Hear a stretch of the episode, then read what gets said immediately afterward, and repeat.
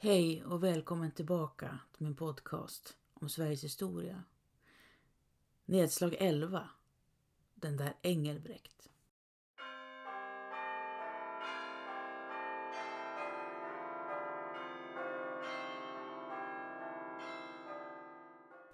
Kyrkklockorna dånar och det går en rysning genom tiden. Är du säker på att det här är ett bra uppslag, Don Q? Avbryter Sancho Panza och lägger armarna i kors. Hur tänkte du dig en resa genom tid och rum egentligen? Jag menar, att plötsligt stå öga mot öga med tre upphängda karar djupt inne i skogen. Don Quixote vickar lite på tårna. Jag vet nog inte riktigt vad jag tänkte, Sancho, säger han och stirrar ner på sina fötter. Har du sett? Mellantån är lite krokig. Jag är ledsen, men jag klarar inte mer blod och hat, säger Sancho Panza. Det förstår jag, svarar Don Quixote.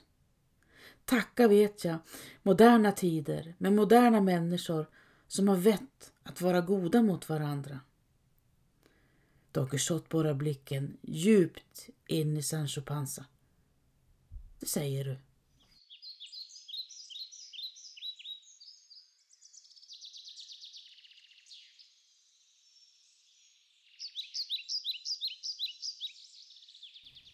Jordskorpan kyls sakta ner. Vintrarna blir råare och somrarna svalare. 1407 råder stadig vinter från december till mars och 1423 djupfryser Östersjön så det går att åka släde från Danzig till Lübeck och från Pommern till Danmark utan besvär. Hansan har monopol på handeln i Östersjön och Frankrike och England ligger i krig med varann sedan decennier. Bogislav, eller Erik, drottning Margaretes 15-åriga adoptivson och unionens krönte konung, är snygg, påstås det. Han är lång, omkring 190 centimeter, rödblond med en ypperlig fysik. Erik uppträder älskvärt i de flesta sammanhang, men det händer att han brusar upp, impulsivt och obehärskat, och det bekymrar mor Margarete. Rolig, uppmanar hon honom. Bogislav, säger Sancho Panza. Margrethe bytte namn på honom. Ja, men håll med om att Bogislav inte låter särskilt skandinaviskt. Ett politiskt drag, Sancho, ingenting annat. Erik får en bred politisk utbildning och är kunnig i både juridik och latin. Han blir myndig vid 18 men regeringsmakten får han vänta på. I oktober 1412 reser Margarete till Flensburg för att skipa fred med de holsteinska grevarna. Hon lyckas och hyllas av stadens borgare men fyra dagar senare dör hon ombord på sitt skepp utanför hamnen. Danmark, Sverige och Norge bli ett i Kalmarunionen men är samtidigt tre riken. Maktens centrum ligger i Köpenhamn, långt från människornas vardag, ute i de olika landsändarna. Erika Pommen tillsätter tyska och danska fogdar att råda direkt under honom ute i de svenska och norska slottslänen. För människorna som lever och verkar just där blir fogdarnas närvaro mest ett obegripligt och fientligt inslag. Kampen om handeln i Östersjön pågår utan uppehåll. Erika Pommen drar ut i krig mot de tyska handelsfästena vid flera tillfällen och till slut tröttnar Hansan, stampar ner med foten och försätter Kalmarunionen i blockad. Krigen finansieras med skatter och vapenplikt som till stor del betalas av bönderna ute i provinserna.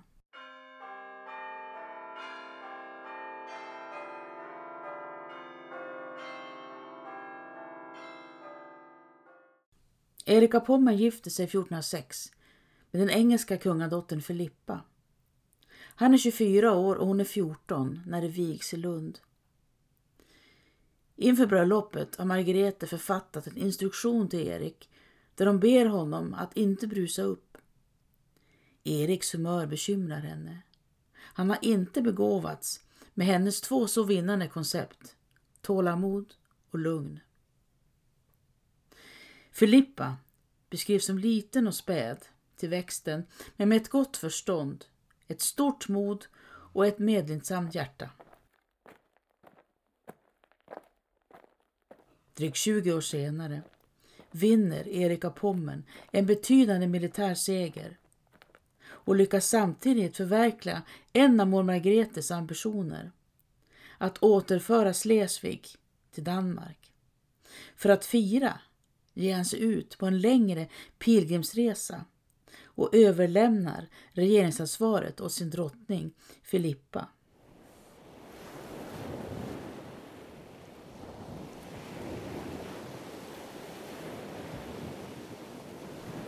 Pilgrimsresan går över Krakow och Venedig där någon rapporterar. Han äter inte kött. Han sover utan säng och bär en botdräkt på sin bara kropp. Erik hyr ett välutrustat skepp med besättning och seglar mot Jerusalem. Återfärden går via Rhodos, Dubrovnik och upp genom Ungern. Filippa sköter regeringsarbetet på bästa sätt och efter Erik hemkomst fortsätter makarna att samarbeta. Det finns bara ett problem, Sancho, säger Don Quixote. Alltså, det säger du. Filippa föder inga barn. Men till slut utser Erik en avlägsen släkting i Polen till sin efterträdare. Och gissa vad han heter? Erik kanske? Nej, men Bogislav. Det känner vi igen. Inte sant?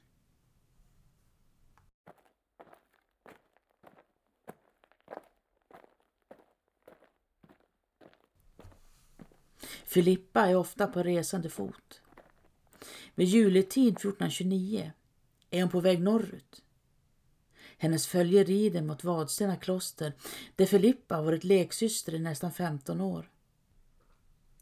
Men Filippa blir hastigt sjuk i klostret och avlider efter midnatt den 6 januari 1430, 35 år gammal. Vad var det som hände? frågar Sancho Panza. Det sägs att Filippa haft en svår dödsfödsel inte så långt innan hon reste mot Vadstena. Så det blev barnen då. Det där vet jag ingenting om. Det kanske bara är rykten.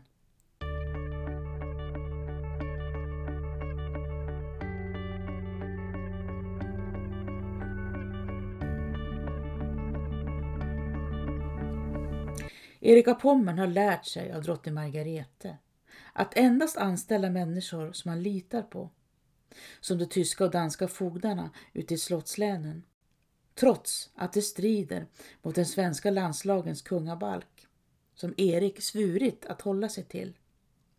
Bergsmännen i gruvorna, både arbetsledarna och arbetarna, är till stor del tyskar och de lokala makthavarna känner sig åsidosatta. Danmarks stormän sluter upp bakom kung Erik. Men höga skatter och pressande krav på krigsfolk samt föga kontakt med det som sker gör honom mindre populär i Sverige. Don Quixote drar ett djupt andetag genom näsan. Vad är det som luktar? Mm, ja, jag, jag vet inte. Men Sancho, känner du inte igen det? Det luktar missnöje. Det pyr och gror och snart kokar kitten över. Frälsemannen Engelbrekt Engelbrektsson är folkets talesman i Bergslagen. Det har kommit bittra klagomål på fogden i Västerås, dansken Jösse Eriksen.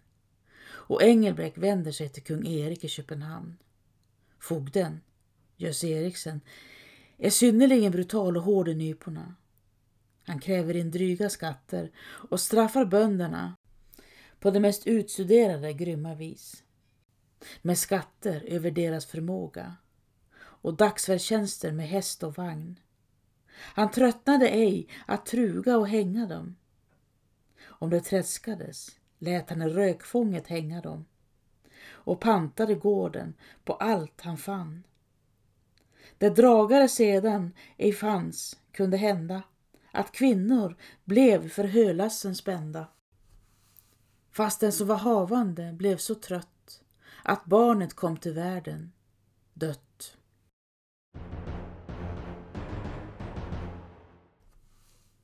Kung Erik lyssnar och hänvisar synpunkterna till riksrådet som uppfattar Engelbrekts klagan som befogad. Men sedan händer ingenting. Ingenting händer.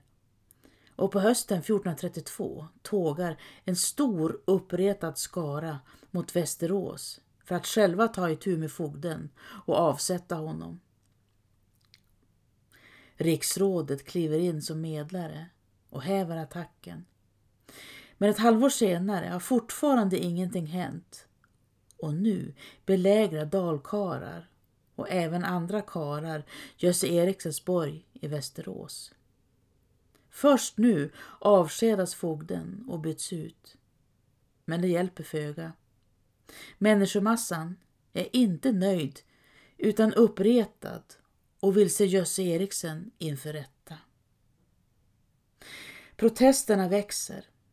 Engelbrekt och flera med honom har redan gett upp tanken på att missförhållandena kan redas ut på fredlig väg. Så nu reser sig skarorna i massor och flera riksråd ansluter sig också. Borgar bränns, städer intas och allt fler riksråd går med i upproret.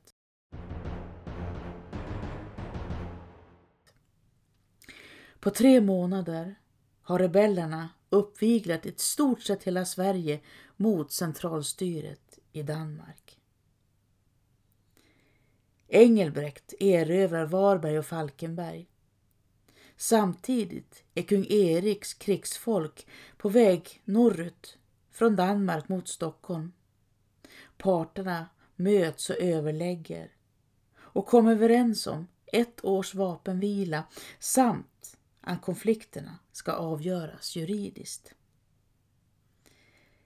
Det blir flera möten och i januari 1435 sammanstrålar representanter för adeln, kyrkan och köpmännen i Arboga för att reda ut kaoset och diskutera Sverige. Vid mötet väljs Engelbrekt till rikshövitsman, typ överbefälhavare och flera av de som deltagit i upproret mot styret i Danmark utnämns till riksråd.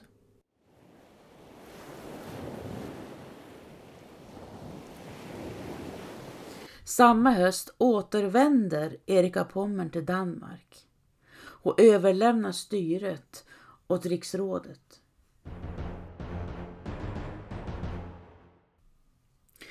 Kung Erik lovar bot och bättring. Han får tillåtelse att själv utse fogdar till en viss begränsad del. Men utnämningen av unge Bogislav i Polen till arvprins underkänns. Samtidigt som frågan om sänkta skatter för bönderna och rättslig prövning av fogdarnas övergrepp skjuts på framtiden. Korkat, säger Sancho Panza. Att inte lyfta den frågan på direkten är att titta bort från de pågående missförhållandena. Sancho, svarar Don Quixote, du har så rätt. Oroligheterna fortsätter. Engelbrekt erövrar Blekinge men i slutet av april 1436 blir han sjuk. Engelbrekt är så medtagen att han knappt förmår sitta upp på hästen men han fortsätter ändå stoiskt mot Stockholm. Under vägen övernattar hans sällskap på en holme ute i Hjälmaren.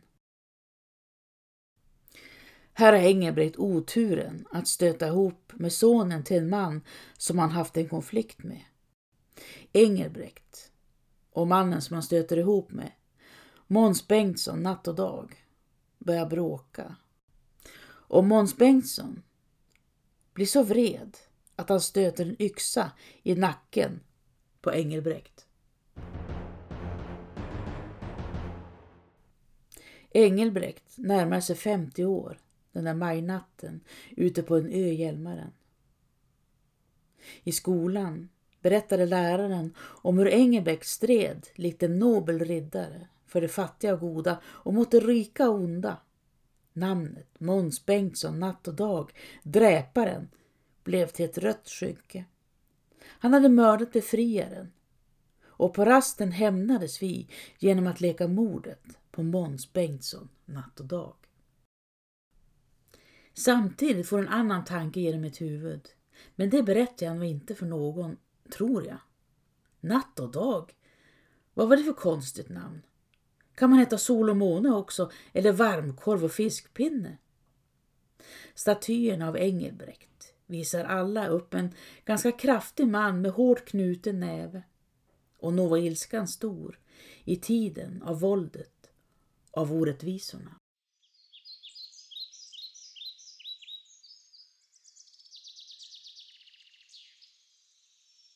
Men Engelbrekt var en vanlig människa också, som bodde i Jämmetuna utanför Köping tillsammans med sin hustru Karin Laurensdotter.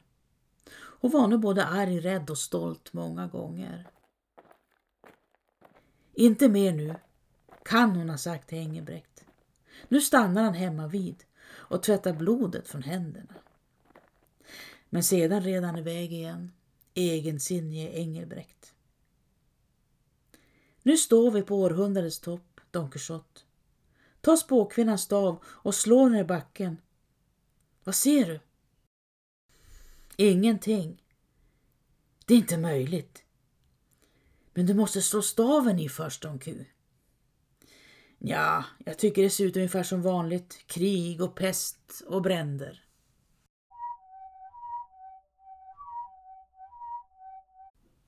Bengt Klensmeds dotter Kristin står anklagad för att ha fött ett barn som hon dödat i förtvivlan. Men vem är barnets far? frågar rätten henne. Kristin får frågan flera gånger och varje gång svarar hon på samma vis. Det finns ingen annan far än Jöns vägare. Kristin döms till döden för barnamord men många vädjar för hennes liv så rätten mildrar straffet till 20 mark i böter och förvisning ut ur Stockholm. Kristins far, Bengt Klensmed, pansätter sitt hus för att betala dotterns böter. Men för Jens vägare tar det flera år att samla ihop till tolvmannaeden innan han kan svära sig fri från att ha haft nära umgänge med Bengt Klensmeds dotter.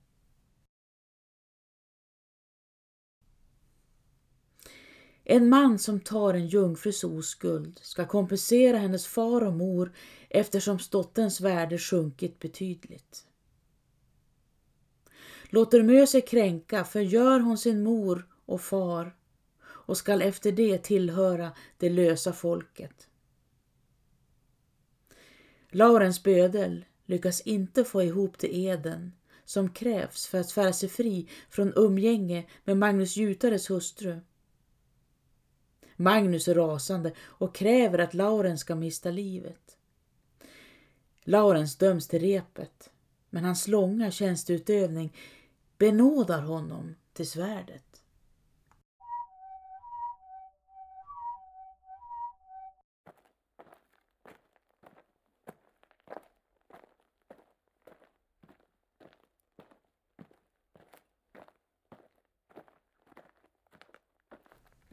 Två hustrur möts i gränden och när de passerar varandra råkar skomakare Hans hustru Hella knuffa till bårdskäraren Jürgens hustru Britta i sidan med armbågen. Flytta på dig dyngloppa! ropar Hella. Dyngloppa, fräser Britta tillbaka. Smutsiga stycket där. Att ge sig på ärligt folk hur som helst. Britta Bardskärare plockar snabbt upp någonting ur sin kjolsficka. Aj, skriker Hella. Britta Bardskärare stack mig med mäster Jürgens kniv. Hon tänker dräpa mig det lilla stycket. Se, titta, hon dräper mig! Inbilla sig ingenting, fultryne, fortsätter Britta. Vid herrens hundar. Jag lovar att hon stack mig. Titta gott folk, det blöder. Titta, blodet rinner, blodet flyter. Var då? Visa mig det vid Guds träd. Sluta upp med att fara runt med osanning. Osanning! Jag undrar just vem som far med osanning, grårännare. Både Britta och Hella döms att plikta för ärekränkning. Även om rätten erkänner att båda två är liksinnade kolsupare. Men vad handlade bråket om? frågar rättens ordförande. Hella och Britta sneglar hastigt mot varandra. Fråga skomakare Hella, säger Britta sturskt. Nej, fråga bårdskärare Britta. Det var hon som stack mig med kniv. Kniv! Nål! rättar Britta henne. Så ni vet inte, säger rättens ordförande och suckar.